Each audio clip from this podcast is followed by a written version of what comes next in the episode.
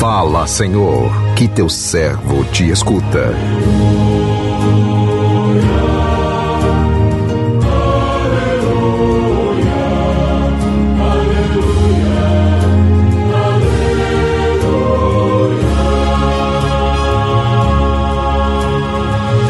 O Senhor esteja convosco. Ele está no meio de nós.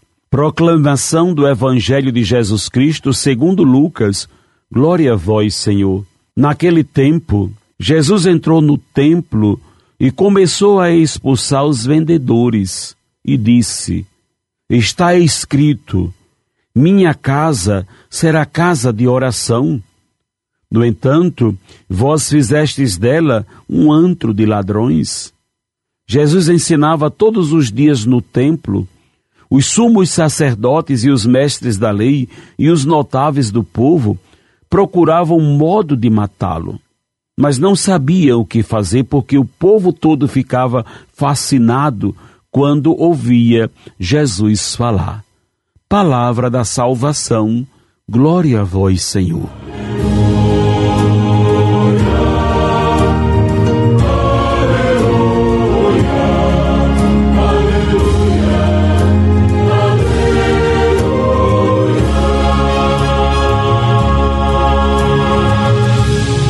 Meu irmão, minha irmã, ouvintes do programa Sim a Vida, na passagem do Evangelho que acabamos de ouvir, hoje, também Jesus se dispõe a entrar no nosso coração para nos auxiliar e a banir de lá os, os ladrões que tentam roubar a nossa vida das mãos de Deus. Hoje também Jesus entra no Templo de Jerusalém, que é a nossa alma, e de lá expulsa os mercadores que desejam fazer do nosso interior um lugar de comércio. Precisamos, porém, admitir que, na maioria das vezes, nós mesmos permitimos que os ladrões invadam as áreas mais nobres do nosso ser e baguncem a nossa vida. É por meio dos nossos próprios pensamentos, da nossa memória imaginação, da nossa afetividade, da nossa vontade, que consentimos a entrada dos inimigos, permitindo que penetrem e se apossem da nossa essência. E dessa forma, terminamos por demolir o altar do Senhor e nos afastarmos do seu convívio, perdemos o contato com ele e ficamos à mercê dos salteadores e ladrões. A nossa casa é casa de oração e não de comércio. A nossa alma geme por causa da fome de Deus. E essa fome se expressa pela impaciência, pela irritação, pela revolta, pelos ressentimentos, pelos inimigos que afligem a nossa alma. O motivo de tudo isso é que transformamos a casa de Deus em morada de bandidos que nos levam para o mal.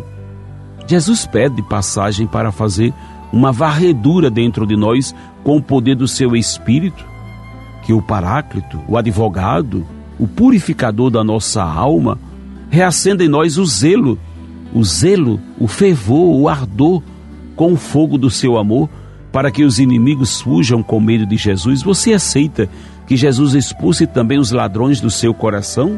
Meu irmão, minha irmã, quando e como profanamos o espaço sagrado? Há várias situações dentre elas, quando celebramos indignamente a Eucaristia, quando não respeitamos os nossos irmãos, quando fazemos destes espaços apenas um meio de visibilidade ou de representação de papéis, quando praticamos atos ilícitos ou quando o que desagrada a Deus, quando fazemos dele lugar de comércio, de exploração, como vemos no Evangelho de hoje. E nesse trecho do Evangelho encontramos um dos poucos momentos em que Jesus se aborrece.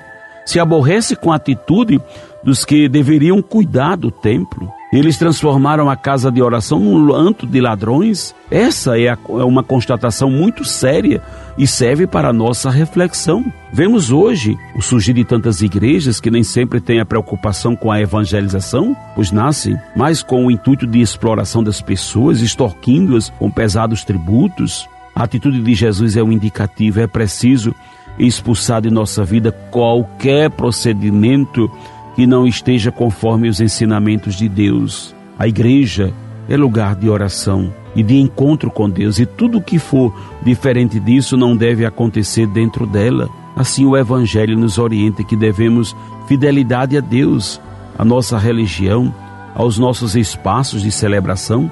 É preciso que cada um, que a cada dia, renovemos o nosso compromisso cristão de respeitar as pessoas e tudo que é de Deus, né? começando por nossos espaços sagrados, a igreja e o nosso coração. Que Deus nos abençoe. Amém.